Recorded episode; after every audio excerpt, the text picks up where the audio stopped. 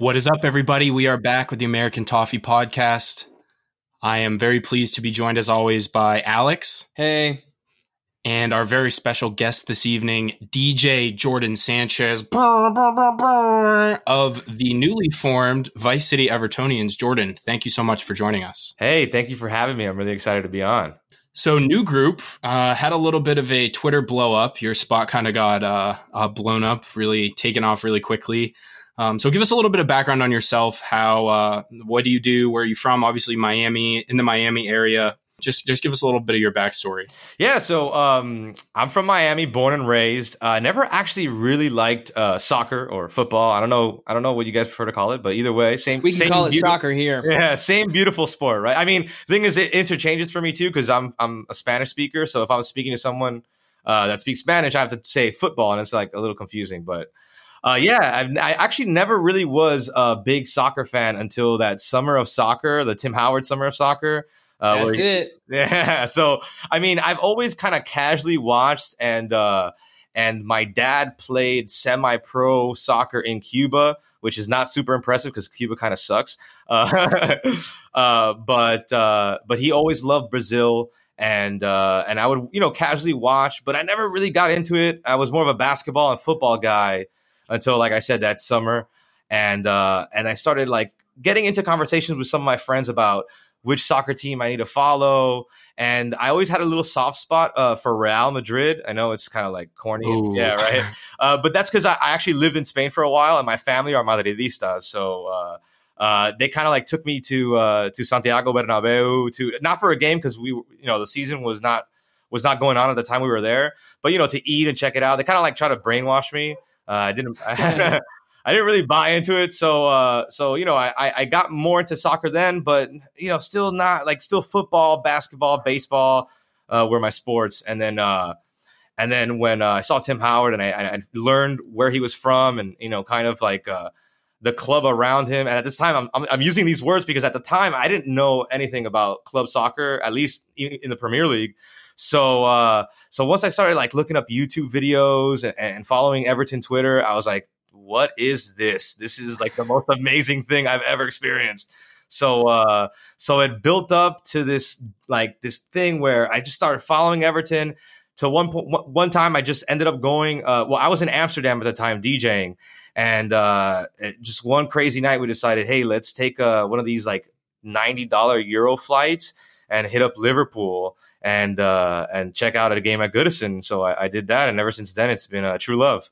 That's that's an amazing story. So so who did you see when you went? What was the match when you went to Goodison? So I will never forget this, just because uh, um, it was a weird feeling. It was not the most exciting uh, sporting event I've ever been to, which kind of what I was what, what was I I was expecting that, but I learned to like kind of respect the Evertonians in a new way just because of the experience and and it was the day that Howard Kendall died. So we we fl- wow. yeah, we fly in the morning of and we hear the news and it's it's it, it really took a lot of the excitement out of me. So we kind of went to Goodison and the surrounding areas and uh, it was it was definitely there was a somber feeling like definitely a, a, a, a, lull over the crowd. But what I was noticing was a lot of people leaving like flowers and scars at you know the Dixie Dean statue in front of the park yep. and at different areas around the stadium. Uh, more than what I've, I, I, mean, I didn't know because I've never been there before, but I, I've always seen that in photos and stuff. But this to me seemed like an excessive amount, and a lot of, you know, a lot of homage, uh, uh homages to uh, to Howard Kendall, and uh, it was it was the the most unique sporting experience that I've ever had in my life. Just the respect uh, for someone around the club, just the you know, and and the crowd and the supporters understanding that you know it was a time for the time of mourning for for a club. Uh, it was really actually impressive, really awesome, and you know, not in the in the uh, oh that's so awesome way of awesome, but it was definitely like like very very very it left a very big impression on me. That's a that's a crazy you know coincidence and it is kind of I guess emblematic of Everton as a club to because it is like one big family. And so when someone as legendary as Howard Kendall passes away, um, you really get the blues out in full force. So I'm sure that was quite the experience. Oh yeah, it, it was it was out of this world. I fell in love with the city of uh, of Liverpool. It was just it, I don't it just all came together. Uh, at that time, and it was uh, and even though we lost, it was against Manchester United. Uh, I think Rooney Mm-hmm. scored twice that game too. Uh, I think uh, I think it was just I, I don't know. Uh, it, it, it's it's like that that saying, you know, once Everton touches you, nothing will ever be the same again, right? Yeah, yeah. Jordan's a real fan right there. So, so let me ask you this: uh, You started the Vice City fan group, which, to our knowledge, is the most recent fan group to be created. I have two questions for you. A, is it just like Grand Theft Auto? Because that was my favorite version. and B, what made you start the fan group? Um, being an international DJ, I'm, I'm assuming you uh, are a very busy man. Uh, so um, yeah. First of all, about Vice City, also my favorite Grand Theft Auto. There we go. Uh, it, Hey. And one of the reasons why I liked it so much was because actually, uh, on a side, the the whole game was om- like kind of accurate to what Miami. Obviously, like it was kind of brought down to a little bit of a smaller scale. But you know, the club where the club was that was an actual club that I DJ'd at, and it was Wow. yeah, uh, uh, the the Ocean Drive right there on the beach. It was very accurate. It was pretty much the building for building, exactly what Miami looked, and that's where the name came, comes from. Vice City Evertonians, and I think like uh, ever since that game came out, Vice City has stuck to Miami as aside from the video game.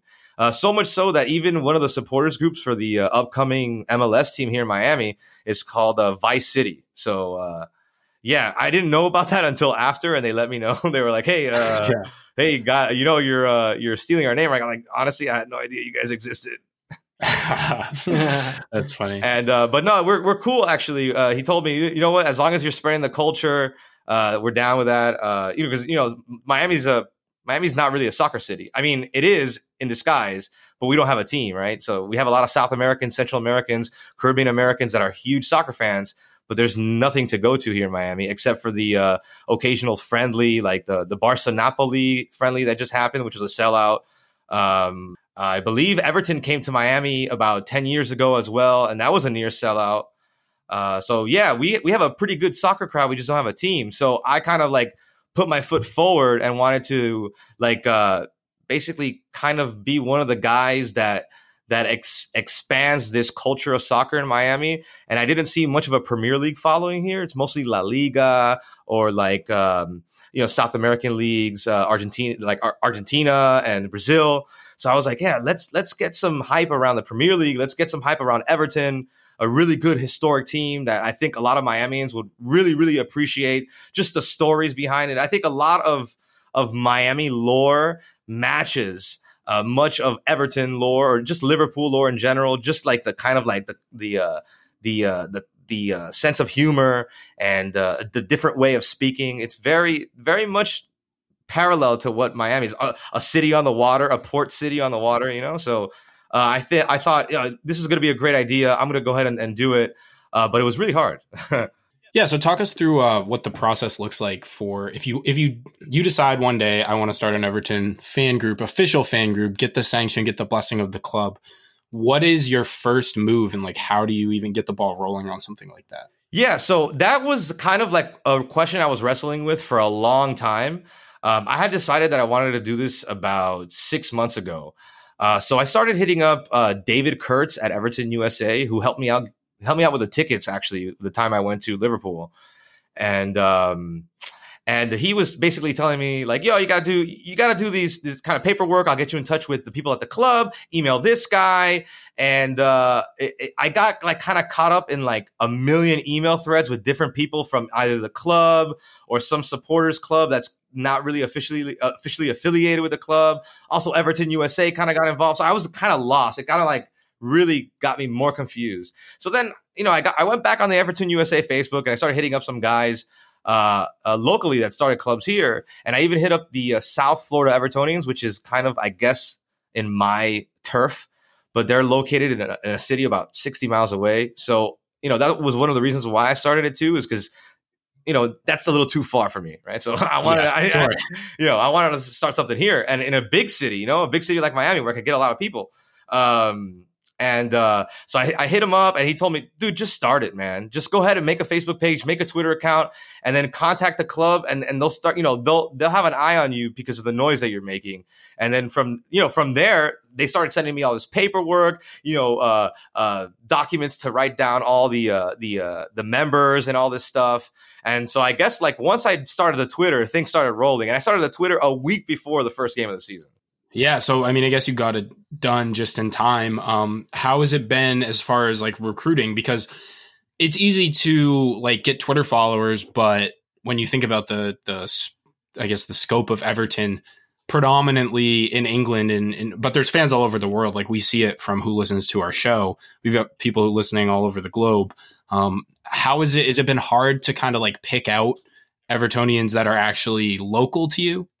So I, I think yeah, I think in general that is pretty pretty hard to do. So what kind of like my strategy was to get people out was kind of just uh, promote the. We've only had two watch parties and at two different locations, but both times I've kind of promoted it in a way where uh, anyone's welcome, whether you support the uh, opposing team or whether you support a, another another club that's playing at the same time and you're just trying to go there and catch the game. I was kind of like welcoming them, opening the door to everybody, kind of like in the spirit of extending the soccer culture in Miami. So, um, so what actually ended up happening was a little bit of that. We did have a, a few people from our meetups that came uh, to watch other teams or to support other teams. Uh, particularly in our last meetup, we had some Liverpool guys. Uh, there's actually a photo of us with them. so, uh, but uh, one thing that started happening that I was very surprised about was actually people from Liverpool in town catching the game with us. Wow. Yeah, and that it's happened both times already. So one of the guys, the first day, we had, you know, a guy that that followed us on Twitter from Fort Lauderdale, came with his daughter. So kind of like the outreach, typical local outreach type of thing. Hey, welcome. Let me get your name, uh, you know, your email, your contact information, so we can contact you for you know future future events for our supporters club. And then I, I, see this guy walking. I'm like, this guy is not from Miami. Like you could, you know, you could tell. Like I, I, I, don't know if you've been to Miami, but you know, we're basically kind of like mostly Hispanic, dark skinned, uh, exotic looking. And I see this guy that looks exactly like someone from Merseyside. I'm like, this this guy is from Liverpool for sure. You know, and he has the the the the sunburn from like that's very recognizable on tourists that come to Miami that don't yeah. put sunscreen on. so I'm like, this this guy, I think this guy's from Liverpool. Sure enough, he comes in and he's like, Can I join you? in a Scouse accent. And I'm like, oh. So, you know, I started talking to him and he ended up being a guy that works in the cruise industry and he's in Miami like every other month, uh, working for Royal Caribbean, and he's a season ticket holder for Everton. Wow. Yeah. So I think I've seen more of that actually, because the same thing happened uh, this last one.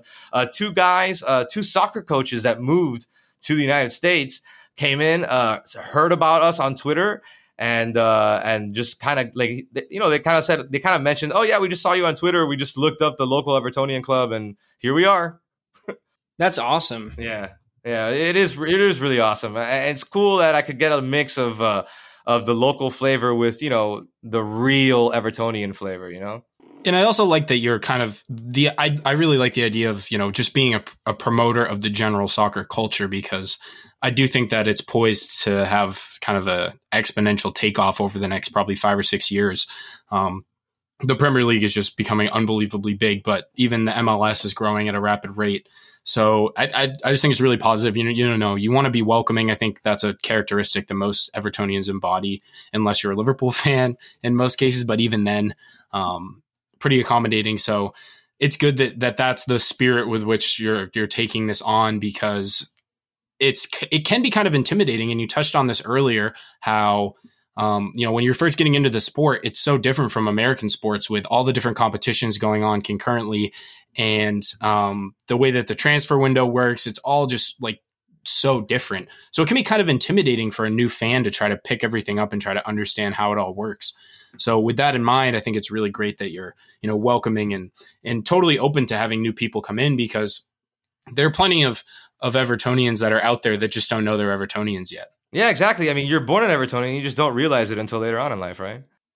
All right, gents. So some interesting talking points since the post match episode, apparently, and this this statistic is super interesting to me and super um, inspiring. Everton concedes the second fewest goals, six goals from open play since January 30th of 2019. Uh, furthermore, Everton are the only team in the league this season with zero goals conceded after two matches. Everyone was was super um, worried about the fact that we couldn't sign Kurt Zouma on a on a, a, a permanent, and we did not sign uh, another center back after letting go uh, Jagielka, Ashley Williams. So, with those two stats kind of in mind, obviously one is predominantly based on last season's matches. How do we feel about the defense and, and how we're building into this season? I can't believe that that uh, people were actually asking for Marco Silva's uh, sacking when when they were complaining about the zonal marking. What was it, like what what month was that last year? That had to have been. Uh, it was like the first probably three months of the season. I'd say when when I mean we were shipping a lot of goals. Yeah, no, absolutely. Uh, but I think it kind of like goes to show you that it's it's uh it's like a Marco Silva system based thing, right? It's uh all these players are getting kind of like uh gaining this this uh confidence and working with each other. And uh, obviously, something's going on in training where they're building a rapport with each other. Where it's it, it you you feel this sense of like I, am not I'm never scared about our defense right now. Yeah, I'm not scared that that someone like Mina is is not going to react. Uh, quickly to a ball that that you know that that that, that goes toward, on his side. Uh, I, am fully confident in Seamus. Uh, Michael Keane is just a beast, you know. So I think uh, and, and obviously uh, Luca in the back there on the wing there is is is another beast, and he could pass from anywhere on that pitch to anyone making an advance, uh, you know, a forward movement. So I, I really don't have any fears about uh, what our defense can handle. However, I will say this caveat: uh, one injury to that to that back line, and I think we might see a little bit of trouble. Yeah, I I, def- I definitely agree with the depth issues. Um, I think We've yet to see Sidibe play, so the question marks are totally valid on him. Um, coming from Monaco, I think it seems to be the consensus that Monaco was pretty glad to see him go because he hasn't really performed the last two seasons for them. That being said, I mean, a World Cup winner, you can't discount that. So the depth is a, is a big question mark, but that front first starting four is is really solid. And the set pieces were always the main concern because everyone was pretty much really happy. And I'd be interested to see how many play goals from open play we've conceded since Marco Silva took over because that was never really the issue. We actually did extremely well defending open play. It was always just the set pieces that would come back to bite us in the butt. Now that that seems to have been sorted out, knock on wood, that we're really looking pretty confident from set pieces. Like I was f- filled with dread last season toward probably the first half anytime that there was a corner kick or a set piece near the box because there was just a really high likelihood that we were going to concede something. And now it just seems like with Yerry Mina in there now, instead of Kurt Zouma, we have that extra presence in the air. Um, Michael Keane looks to be a, a, really strong vocal presence as well as physical presence. And it really has helped the whole back line gel together. Yeah, I yeah. mean, I'd be I'd be lying if I said I was not uh, clenching every time there's a set piece or corner kick, right? Because it just, I have scars from all of the points that we have given up over the last year or so, just on on those plays alone, and and what feels like just very simple mistakes in not marking or or not even trying to jump for the ball or, or contest for the ball in the air and that sort of thing. But the stats for open play, which actually last season I feel like it was pretty well known that open play we were very solid. It was it was literally just set pieces kind of in the middle of the season in which we really faltered and lost a lot of points that way. But I mean, you know, you look at it, we might have talked about it in, a couple episodes, a couple episodes prior, but Wolves, right? The opening day against Wolves, if Jags didn't get sent out wrongly for a red card, and and Neves didn't take a free kick 10 yards further than than a foul actually occurred, then we would have finished them above. We would have finished above them in the table because they they only finished in seventh um, above us by two points, and, and, that was the difference in that match. It, it's very fine margins, and and you know the only thing I have to say to to the Yerry Mina haters, the Yerald uh, Big Mina haters, is the fact that every appearance he made last season was fantastic. I mean, his first appearance in the Premier League against Chelsea, he won man of the match, right? So I think it was a draw. It was definitely a clean sheet, but I think it was a draw. And and yet across both teams, both sets of starting 11s, he won man of the match. And he's been pretty consistent. Obviously, this season he's been very consistent, but even last season, he just had some injury, issues. but I think that we look very solid in defense. I think our fullbacks have fantastic depth in Leighton Baines and Sidibe. Obviously, our center backs not so much. You know, as as Jordan kind of alluded to, right? One injury, specifically in my opinion, to the center backs, and we might have a problem.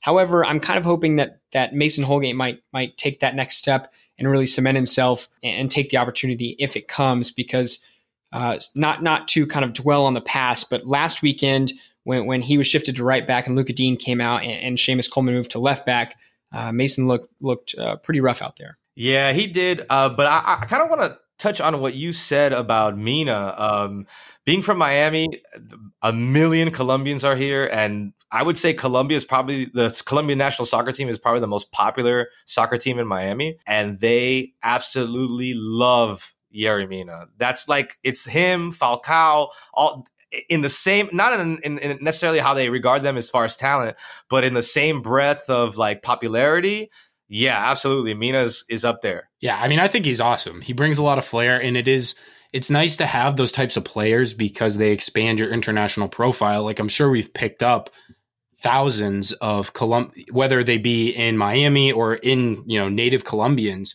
who have paid attention to Everton and perhaps even become fans because of him. And that's only going to be a net positive for the club in the long run. Yeah, that helps me out at Vice City EFC too. totally. Uh, so let's move on to a, a clash of the, I guess, one former and one current Evertonian out on loan. A uh, bit of a scrap between Joel Robles, who denied Sandro Ramirez his first goal in like over a year. They clashed. Robles saw red, so he's he's out, and then Sandro Ramirez went off injured. Kind of just a uh, a, reminder of what used to be. And I actually liked Joe Robles in a blue shirt. I thought you know, there were times when he actually got a run of games when he actually uh, he played pretty well. Sandro, I think enough's been said about him. Uh, I don't think at this rate we're ever going to be able to offload his contract. I think we're going to have to eat, loan him out until it goes and he leaves probably on a free, um, unfortunately. But it's just kind of uh, it's funny to see all the former Evertonians when they when they happen to meet up in other leagues. Yeah, you know, two things that I caught about that that little situation there. One, uh, when Sandro hits the floor, he's immediately looking at the ref and telling the ref, if this is in Spanish, if this is out of the box, that's a red. If this is out of the box, that's a red. You know, and and the, the ref is looking at him and immediately takes out that red. I mean, it was out of the box. So I didn't know that was actually like a specific rule in Spain. I'm not sure if that is, but I'm pretty sure that he was like pleading his case there. Hey, listen, that's got to be a red. Uh, also, he kind of puts on a nice little hitch move on Robles there right before he they make contact. Where was that? Where was that at Everton? Honestly, man, I mean, he came in with so much promise, and it was when we signed him for I can't remember. It was a really low fee, like less than ten, I think. And coming from being at Barcelona and then being loaned out, um, really highly touted and just never really came off for him. So, I mean, I wish all the best for him. I hope that he has a, a good career, but it's certainly been a, a, train wreck of a last probably three years for him. Yeah, I, I mean, I can't I can't speak about that specific summer transfer window enough. I remember sitting in my in my office as an intern, being so hyped day after day, like you know, Davy Klaassen, Sandro Ramirez, you know, all these super exciting players. Wayne Rooney came back and I'm like, dude, we could legitimately t- challenge for the top six, top five. Legitimately, all of them flopped. Wayne Rooney came in. You know, he. I'm kind of get getting off on a tangent, but but he kind of pushed Gylfi Sigurdsson out of his best his best position. Um, Joel Joel Robles. I think all Everton uh, fans are united in a sense that he was too good to be a backup at Everton and he deserves starting minutes, whether that was in Spain or or at another Premier League club. Um, you know, I want to say that he spent three or four years at Everton. So I remember like two years ago, he went and played in in an Atletico Madrid. Um, what was it like Legends match? And me and my buddies were joking around the fact that like, why is Joel Robles playing in an Atletico Madrid Legends match? But nonetheless, it, it was just so ironic to see that headline. And I, I think everyone got a kick out of it, although it's kind of sadistic, I suppose. Definitely a little bit sadistic. Um, but but our last little piece of uh, news nuggets, I guess. Alex, why don't you tell us about the Otten Cup? So the Otten Cup, and and I just I just did research on this today while at work. I'll have you know because I personally, and I think I can speak with for everyone w- when I say that I was not even aware the Otten Cup existed, nor was I aware that Everton was participating in it in any capacity. So the Otten Cup is a U19 friendly tournament hosted by PSV.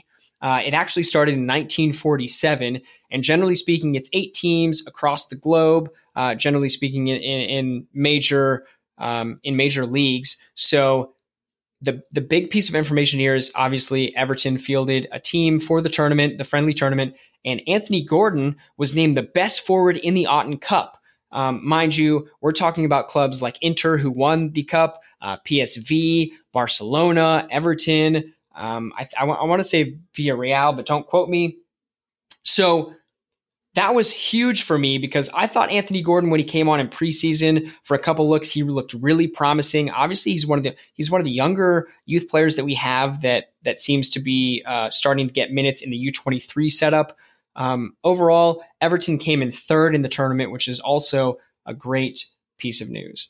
Yeah, um, I didn't know about the Otten Cup either, but I do know about Anthony Gordon, and uh, mostly from from like little YouTube clips that the club puts out and he has like a he has like a nice little like X factor thing going. He he could put in a nice free kick from good distance. He has power. He he can make nice runs, and I think it kind of you know it makes you feel good because you know you see Marcel, you hear Marcel Brands talk about this, but you don't see it as, as at least if you're not uh not super obsessed with the club, like watching their U19 games, U23 games, all that stuff. Uh, but he always stresses the fact that he wants to start from the bottom up and start with the youth, with the youth and the young players. And, you know, we're seeing that play out now. And it, it, it it's almost like anytime Marcel Brands has his footprint or or talks about something, it, it, you see it play out in reality, and you feel more and more confident about the job that he's doing.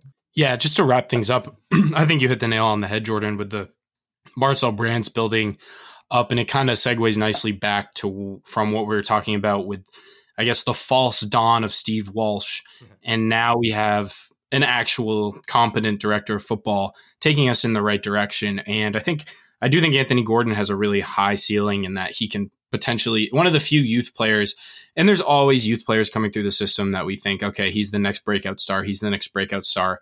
In reality, so few do break through.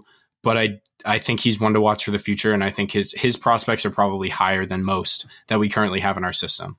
Um, and with that said, I think we're going to wrap things up with our segment with Jordan. Jordan, really appreciate you joining us. Uh, great stuff. And if you are in the greater Miami area, definitely a follow Vice City Evertonians on Facebook and Twitter, and uh, definitely join up and help spread the culture.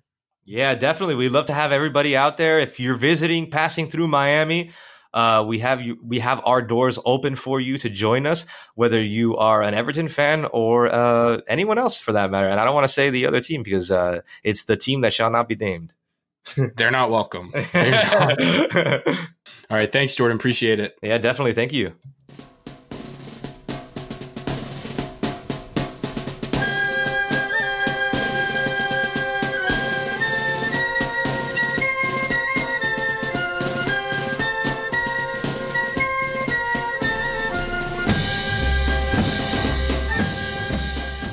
Right, everybody, for this next segment, we are super excited to have Mike from Mostly Soccer Podcast, the biggest Arsenal fan in the entire world, join us to talk about Alex Iwobi. Mike, thank you so much, as always.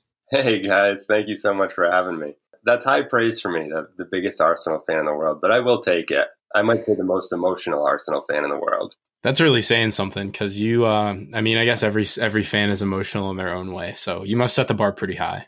I don't I don't know if it's uh, emotion or just the most long suffering Arsenal fan, or at least I feel that way. I haven't been a fan for that long, but I, the emotional stress that they put me through certainly makes it feel like it.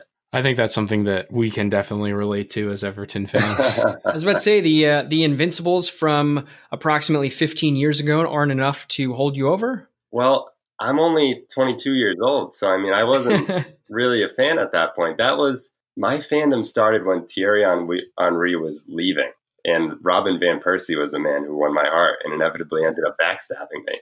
Ooh, that's that's a tough one. That's a tough loss to get over. That's one that that's like the ex girlfriend that you still think about years later. You know, I mean, I my first two Arsenal jerseys were both RVP jerseys, and he still haunts me to this day. But I digress. We have two much better strikers than he ever was now. That's fair. um, so let's uh, let's hop into it because uh, the man of the hour, the man we want to talk about, who you have uh, some some more insight than we certainly do, Alex Iwobi signed on deadline day, kind of an unexpected move. The link kind of popped up out of nowhere when we were being linked with Wilfried Zaha, and then I, some people thought it might have been a play by Marcel Brands to kind of create some leverage in the Palace deal, but then at the end of the window, Marco Silva said that Alex Iwobi was probably was was one of our top targets for the window. And so he is obviously an Arsenal youth product, came through your academy, I believe, since like he was like 12 or something like that, a very young age. Um, that's I think that's something that all fans really love to see when you have a player who who actually f- of the few that make it, the one that does is is always kind of held and holds a special place in a fan's heart. So is it tough for you to see see a player who's been with the club for so long depart? Yeah, I mean, Alex Iwobi has been with Arsenal since I've been a fan. Uh, for as long as I can remember, I've been rooting for Alex Iwobi to succeed, a youth product. I think I looked it up today and I saw that he's been with the club since 2004. So I mean, he's he's put in some years there. And Alex Iwobi was the first goal scorer that I ever saw at a Premier League match. Um, he was my first, and I'll always remember him for that. So Alex Iwobi holds a special place in my heart personally. And I think it was difficult for all fans to see him leave. And I think you saw that a little bit on Twitter. You always remember your first. I say that much. Well, you know what? Funny thing, speaking of first, I watch, you know, Everton uh, YouTube, their their video game has has gone up immensely this season, but in quote unquote getting to know Alex Iwobi, apparently his first senior goal was scored against Everton. So that's kind of a funny coincidence, isn't it? Full circle, I guess, for Alex Iwobi. So let's get into it. As someone who's who's watched him play pretty regularly, I mean, as a player who has over 100 appearances for Arsenal, you've probably seen him at his best and his worst. So the consensus seems to be kind of that he functions best as a number 10, but he's oftentimes played out on the wing. So what do you view as his best position? Alex Iwobi is almost always in an Arsenal jersey playing out on the left wing uh, you'd very rarely see a Iwobi come into that number 10 role in an Arsenal jersey. That's something that he does for Nigeria a lot. And apparently, he has a lot of success for Nigeria in that role. He's kind of the leader of that team. And uh, I think that says kind of a lot about what Arsene Wenger liked to do with a lot of those young, uh, kind of attacking midfielder striker players. Is his favorite thing to do is just push him out into the wing. And I think Alex Iwobi was kind of a product of that. And um, I mean, he has succeeded in that role for Arsenal. One of the big stats that I kept seeing pop up on Twitter was that he had one of the highest chances created in the Premier League for the amount of minutes that he was on last year. And I mean, as an Everton fan, I think you'll get some of those great moments from Iwobi, but you'll also get the intense moments of frustration where the poor decision making comes into play and the fancy dribbling just isn't enough. Um, but for his best position, I mean, from what I've seen, it's the left wing. But I know you guys got Bernard over there for that. So I'm interested to see if Everton will actually move him over to a more central role, where I think this year with Arsenal, I was excited to see happen. Um, but, you know, he left us on deadline day. So uh, I, I'd be interested to see that. But I don't know what you guys think. Yeah, I think that's I think that's a super interesting point because Marcel Brands did an in-depth interview based on all of the signings we made this summer, and to my understanding, he he mentioned that he saw Iwobi as a central attacking midfielder. However, Marco Silva conversely said that he planned on playing him mostly on the left hand side. From an Everton fan's perspective, Bernard, who ended up scoring the uh, the winning goal a couple of days ago at Goodison Park, opening the first uh, opening the Everton account this season, he only scored two goals in total last season. He's not he's not prolific by any means. And I think that a lot of Everton fans would have preferred more of a challenge for Bernard, um, and and Lookman just didn't make the cut. So, in my opinion, I think that I think that Iwobi has the capability to really challenge and even possibly usurp Bernard in a starting left midfield position, assuming you know he can find some consistency and depending on kind of Bernard's form. Yeah, that's interesting. Um, Alex Iwobi is not prolific by any means. I think you guys have probably heard that by now that he's not the goal scorer that Everton probably want or need right now, judging from these past two games. But um, I mean, he does provide something. When I think of Alex Iwobi, the first thing that comes to mind for me is the dribbling and the passing, the positioning and the vision. I mean, those are the main things that Iwobi is really good at. When it comes to decision making in the final third, that is where Iwobi is very frustrating to a lot of Arsenal fans. And I think um, that's something that Everton need that help in the final third. And I'm not sure that Iwobi is going to be that goal scorer, but I do think that he can create a lot of chances for you guys. It'll be interesting to see how our front line kind of develops over the course of the entire season because for the first time in a long time, we have legitimate competition in most of those areas. Unfortunately, it seems that we are like ridiculously deep at left wing and kind of have to shoehorn players into the right wing position, which is what you see with Richarlison, who plays over there. But the consensus is that he functions best on the left or even up front. Um, but just because we have no one else besides Theo Walcott, one of your other former boys, uh, to come in for him, it, it's kind of just he's there by necessity. Um, but but an interesting question to kind of bring this full circle or wrap things up. Um, I, my understanding is that Iwobi functioned predominantly as a substitute for Arsenal. Um, so, can you talk a little bit about his production when he gets a full 90 versus when he comes off the bench? Is he the type of player who can really kind of bring a spark to a game and change it when when he's coming um coming on as a substitute?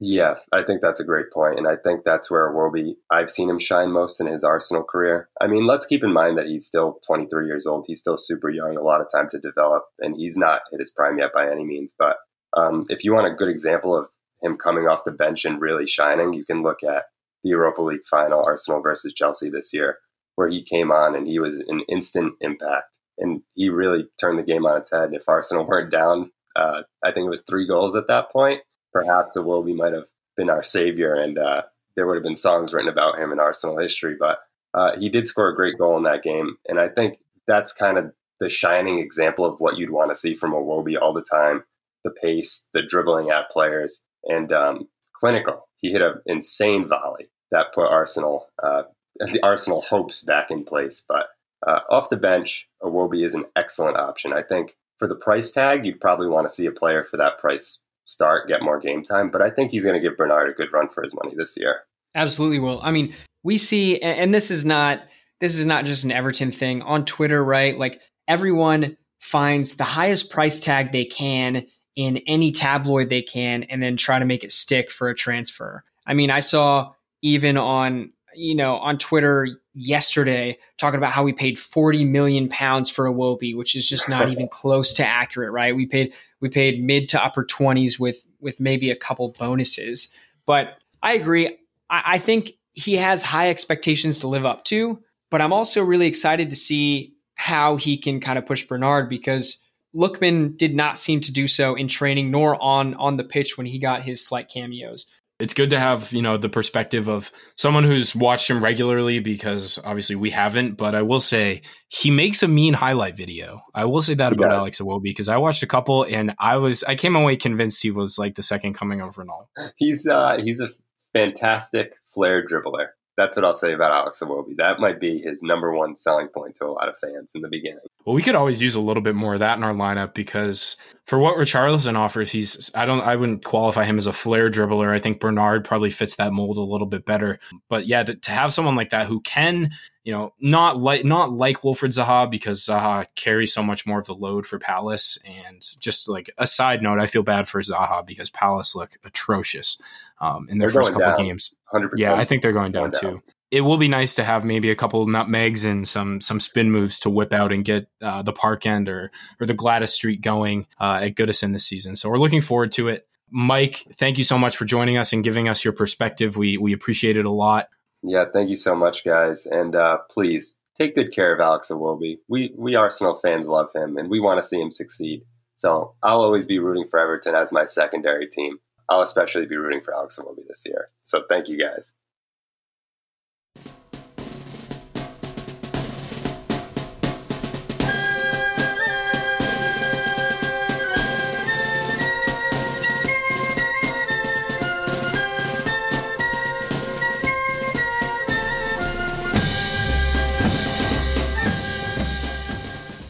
All right, so Mike makes some really good points about Iwobi.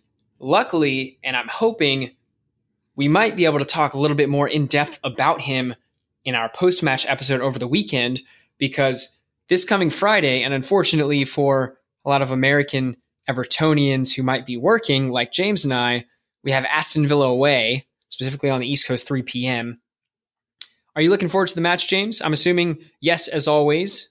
Hugely looking forward to it. It's again, it's very unfortunate the Friday match. I may try to skip out a little early on work so that I can watch it. I don't. I'm not sure if my new new promotion will allow me the leeway to do that. Um, but I might stay a little late the next couple days just so I can get out. I'd rather it be at three o'clock than like noon. You know. Same same thing with me, right? Like last season, if a match was played during the day, during the afternoon, as terrible as it sounds, I was good to go. But nowadays, I never know if I'm going to be pulled into a meeting or something like that, or, or, or a phone call. So I'm I'm hoping that I can catch the match three to five. I'll even stay late to work so I can watch it uninterrupted. To be honest, but let's get right into it. So Aston Villa, in my opinion, it's pretty exciting to see them back in the league and, and to play them so early on in the season. It really is. It's fantastic for the league as a whole. I think to have a really historic club like Aston Villa. Um, I think a lot of maybe newer fans aren't as familiar with them because they haven't been in the Premier League in a few years, but historically on par with Everton as one of the biggest clubs in the game in the history of the of the English First Division. Uh, they've won the league seven times, seven time FA Cup champions. They've won also the the League Cup five times. So a really historic and very successful club and they've come back into the Premier League with money to spend. They spent over 140, 50 million dollars, I guess, not not pounds, but a significant spend for them looking to secure their position and, and maintain their spot in the league this season and, and for years to come. Yeah, unfortunately, as we saw last season with with someone like Fulham, spending 100 million plus pounds or dollars does not guarantee you or guarantee the fact that you're going to stay in the league. However, it gives you at least a fighting chance when you're talking about the NBC TV deal, specifically in the States. Any position in the Premier League, even if you finish 20th place, it's worth about 100 million euros, or excuse me, 100 million pounds for one year. And, and that's regardless of, of your winnings, your quote unquote winnings, assuming you're 20th place in the league itself and that sort of thing. So when you're being promoted and spending 100 plus million pounds or 100 plus million dollars, it's almost just trying to break even for the next year and, and guaranteeing that TV money for the for the following year. Now, I might also remind Evertonians that the last season that Aston Villa were in the league, they were relegated, and we picked a certain Idrissa Gana Gueye out from their squad that summer. Yeah, good shout. Uh, good old Gana. May he have all the success in the world at PSG. And they do make traditionally fairly good signings. And from what I've read about their transfer window, it's not similar to what Fulham did, where Fulham didn't really have a clear transfer strategy and kind of just bought players. Maybe tried to pick out some big names, you know, Sessegnon, um, Andre Schurrle, like players that didn't really fit the system. Whereas Aston Villa have, I believe, every single player they bought or brought in has played under their manager Dean Smith at some point or you know played a similar style and so there's clearly like a method behind the spending it's not just uh, willy-nilly maybe similar to Fulham or similar to even us a few years ago so they've they've done their business with a purpose and they do have you know a pretty good squad last season they had Tammy Abraham on loan from Chelsea who's of course returned and they lost like 15 players because between all the players that either left on loan or, or that they sold, but they brought in a lot as well. So it's a huge turnover for them. A lot of probably growing pains and adjustments to be made, but I do think that they are a a strong candidate to remain up this year. I'd have to agree. I I am still very high on Jack Grealish. I'm not sure how other fans uh, here or abroad feel about him, but I think he's a very star. He's a very talented player, and and if I'm going to be honest, I was hoping they were not going to be promoted so that that gave Everton, if we would ever be in the race for him, a better chance at signing him. But to, to move on, let's talk about Everton. Let's talk about our squad, quote unquote, issues coming up this week or, or, or possible issues. So, first things first, we might have an issue at left back um, and specifically more widespread to our, our back line. So, Digne came out early last match over the weekend, and Baines has not been fit to this point. So we saw Holgate come in, Seamus switch to left back. You know, do you think Digne is going to be fit? Do you think Baines will be fit? What will the defense look like if if one or the other or both are not? I, I will say that it will be a big problem. Uh, I'm waiting with bated breath for Marco Silva's presser on Thursday to see what he has to say as far as updates on those injuries. Um, if Lucas Digne's out and Baines is not fully fit, with the chemistry that they've developed, two clean sheets on the bounce, several going back into last season. So if that if that chemistry and that solid locked in group is is broken up, I will have some serious concerns about what the backline looks like. But um, we do still have some options, Delph potentially, but I don't really know who else would would fit in there. We don't really have a, a third left back, which isn't uncommon. I suspect that Baines is probably getting close to fit, and that's that's my kind of hope that I'm clinging to at this point. That's fair. So bringing up Delph brings up another point. I kind of had a Twitter poll and, and discussion earlier while at work. Um, so let's talk about this defensive midfield position. I feel pretty strongly about it. I've been waiting all day to debate you, James, and maybe I have the upper hand because you're so tired. I don't know. I'm smelling blood in the water, but so so let's let's talk about this. Let's assume all three defensive midfielders are fit. Morgan Schneiderlin, Delph, and Gbamin, right? Who should start and why, in your opinion? Let me just say that I saw your tweet on the account earlier, and I immediately was filled with not rage, but just just disappointment because in my opinion, cherry picking the pass completion stat and saying that it's not good enough.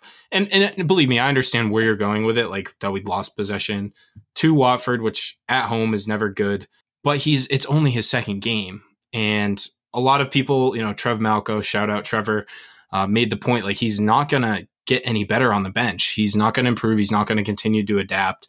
Um, and so if he's up to fitness standards, then it just comes down to adjusting to the pace of play and getting used to it and there's nothing that's going to do that better than an away match at Villa, which is going to be quite the intimidating atmosphere. Get him in. Um, and, and I just think that he's the future of the team. And so with this run of games that's very favorable for us at, at the start of the season, I think this is the perfect time to kind of for, for Silva to allow those players the luxury of being able to to get comfortable and so that we can solidify our, our real starting lineup once the games start getting really tough. So I agree with pretty much all your points. I do think that he's not ever going to fully integrate until he plays, he, he gets minutes, right? I absolutely agree with that. I also think that he is the future of Everton in that midfield spot. However, I think the key point is future. My counterpoint would be first of all, he would never have gotten the minutes that he's gotten if Morgan Schneiderlin didn't go out uh, on a red card initially. And, and one could argue, and actually we both talked about this, Tom Davies, in our opinion, should have come on against Crystal Palace instead of Gbamin because Gbamin had had uh, one week worth of preseason in terms of even just fitness, let alone being in a new country with new teammates, new training sessions, new coaches. And so there was no reason why he should have been there. Then I personally, I, I don't think you were, but I personally was was surprised to see him starting last weekend, about two, three days ago. But that was only because I thought that Fabian Delph was going to be fit. My point is okay, he was thrust into the starting lineup uh, last weekend. He, he got over half a match the weekend prior. However, his performance has not been good. Nobody can argue that. Like, that's not even contestable. Here's my um, issue. No, he hasn't, though, right? But because because I said it when when when he came when he came to Everton. I was really excited about his physicality. He has a lot of speed. He's good in the tackle. He looks forward, which is which is more than we've had in defensive midfielders in the last X amount of years. However, his passing is not, I would not say above average, and he's proven that in the team thus far.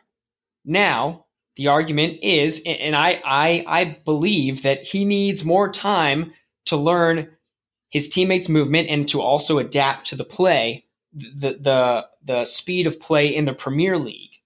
But my overarching consensus is if Everton are really trying to break into the top six this season, you have to play your best player currently in every position. And that's a fact. I don't think Gbamin is our best player at defensive midfield this week. Could he be in two or three weeks? Absolutely, but I don't think he is this week. Well, I think you're limiting. You're, first of all, I think one of the things you're doing is you're t- you're picking out the the passing completion completion percentage and using that as extrapolating that to say that he didn't have a good performance. I thought that there were several moments throughout the game where he looked very commanding physically, looked up to speed as far as that is concerned, as far as competing for tackles, winning tackles, winning the ball back, and even his work in the press. I thought was really good as well the passing is a concern, but at the same time, you're looking at a player who was brought in as a replacement to Idrissa Gueye, and he's not a like for like replacement. He's not the same player as Idrissa Gueye, who may have pushed the you know mid to upper 80s, um, maybe even probably no, not low 90s, but mid to upper 80s in passing completion percentage, but 85 90% of those passes were backwards or sideways. This is a player that I think has a much more is much more offensively minded, much more inclined to try to get the ball forward. And of course, once you get forward and you're trying to create chances, your your passing percentage is bound to drop. And he does like a long ball as well. Shout out Andy um, El Pivote El Pivote, whatever it is on uh, on Twitter. Great account, really insightful, knows a lot. Um, pointed this out in response to your tweet was that nine passed, four were long balls. Um, four that he four incomplete passes were long balls, and so you know a player that's looking forward and trying to get get involved in the offense from our midfield, I think fits the profile of what Silva wants in that position more so than maybe a Fabian Delph. Now, to your point, that is he the best player in our position in that position right now, or I guess on Friday? That's a fair point. Maybe he's not. Maybe Fabian Delph, if fit, is a better fit for that role no pun intended but i still think that if you're looking to build build the squad um, for the future not the not the even the long term future but the immediate future for the next 4 or 5 weeks you the if the plan is for him to be the the starter 2 3 weeks from now then i say just get him in now if he's fit. Again assuming that he's good to go and and there's no concerns about how much he can run and how much ground he can cover the passing and those skills that i think it's pretty clear from from what he did at Mainz that he possesses those qualities and that those will come with time. It's just going to be a growing phase, and and that comes with minutes. And so that's just kind of my take on on the JPG situation. Yeah, and he needs minutes, and the passing stat.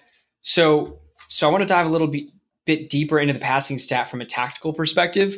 The reason why I was highlighting the passing stat and the reason why it's such such a big concern for me is only because, as you mentioned, I said we considered or we conceded, excuse me, most possession to Watford at home last weekend, right? Now, defensive midfield arguably is one of the most important positions in recycling possession, right? Regaining possession and passing it sideways, backwards, forward, it doesn't matter. Recycling position. So, my point is only that it's not necessarily the fact that, oh, he's just not passing up to par because I actually really, really did like his ideas. I liked the long balls that he missed, specifically, you know, the long switches, but we need to keep more of the ball because the way Silva likes to play, he pushes our fullbacks up so high, they sit at the midline. We've talked about this many times. And so the defensive midfielder, and this is why he mentioned his very first press conference, Morgan Schneiderlin is a very important player to him. The defensive midfielder plays an extremely important role in in in possession and then when possession gets turned over. And so if we are losing possession like we did against Watford, we are going to see our flanks exposed like we did against Watford because our fullbacks are pressed too high. And it, it has nothing to do with Lucas Digne or Seamus Coleman or whoever playing fullback being out of position. It has to do with the fact that we are losing possession and it's getting turned over too quickly. All fair points, and, and I think we'll just have to agree to disagree on this one. I feel fairly confident that my take will be vindicated on Friday afternoon when the lineups come out, but um, we'll just have to see what what happens at that point. Let's move on a little bit now to talk about um, who we think are the key players for for the team as we go to, to Villa Park and, and take on Aston Villa. Who who is your key man, Alex? So I I hate to limit it to one person, but you know, last week I humbly said Bernard as one of mine, um, which I actually forgot about until someone on our Discord reminded me. But I think this week uh, to be cliche, I'd have to go with Richarlison. I say Richarlison because I thought that he had a decent first match, although not always involved. Not that that's necessarily his fault based on you know possession and, and how the team is shaped and that sort of thing, and the off the the opposition's defense. But this this match that we had last weekend against Watford, I thought that he was very poor, and he needs to step it up. A because Marcus Silva said it specifically: no one is safe in the lineup, and B because he was joint top scorer for Everton last season, and he needs to be again this season. We are relying on that, so we need him to knock one in, knock a few in. We need the win against Aston Villa, and we need Richarlison firing back on all cylinders. What about you? For me, it's going to have to be, I think, Yerry Mina again. I think he started off the season so well and really haven't skipped a beat with the loss of Kurt Zouma that if he can maintain that momentum with the considering that he could potentially have um, a new player or an unfamiliar player to his left if neither left back are fit it's going to be really interesting to see how he's able to react to that change and um, I'm, I'm not going to limit. I will limit myself to one and say Yerry Mina, but I think Moise Kean, who we haven't touched on, um, whether he's going to start or not is a huge question. I still think it's a little early, but he definitely has a huge role to play. If not in this game, probably starting our, our next match following. That's fair to say. I mean, I'm a huge fan of Yerald Mina, and I think, in my opinion, he's been pretty consistent in in in most of his appearances for Everton over the last year or so. I think that it's going to be really important to try to get a third clean sheet of the season. So, speaking of, what is your score prediction? I do think that this is where the clean sheet streak might come to an end. I think the crowd at, Villa Park is going to be popping. It's going to be very loud, very intimidating atmosphere. And make no mistake, they have some very good players. John McGinn was a player who Alex Ferguson said that Manchester United should sign. He told Solskjaer that he should sign him. And we touched on Jack Grealish, who has maybe the most polarizing hair in all of world soccer. Um, it's very nice, but and he is without the hair, even without the hair, he's a, he's a quality midfielder. And it's going to take some time for their signings to bed in, but they looked good at times against Spurs. And though they they they ended up losing to Bournemouth, they controlled most of the game. So I think that the final score is going to be 2 1 to Everton. I do think that we're going to be able to get enough over the line offensively to, to get the win, but I think the clean sheet streak comes to an end. What about you? You know, I agree that that they are going to be a stronger opponent than most will anticipate. I also think there's always that that huge factor of being away, specifically for Aston Villa being at home this coming Friday. You know, you're going to have all the fans the home fans chanting, as you said, and going to be on our backs. I think the Everton, the boys in blue, are going to be confident enough to grind out a win, but I think it might be an ugly win once again. I don't know that we've shown our scoring boots, uh, hence why I mentioned Richarlison being my uh, key player. And so I'm going to go for an ugly, grind out 1 0 win to Everton, but hopefully that'll put us on seven points for the season and continuing, continuing us upwards and onwards. Um, we'll be back with you guys probably at the weekend to do the post match episode. And until next time, up the Toffees.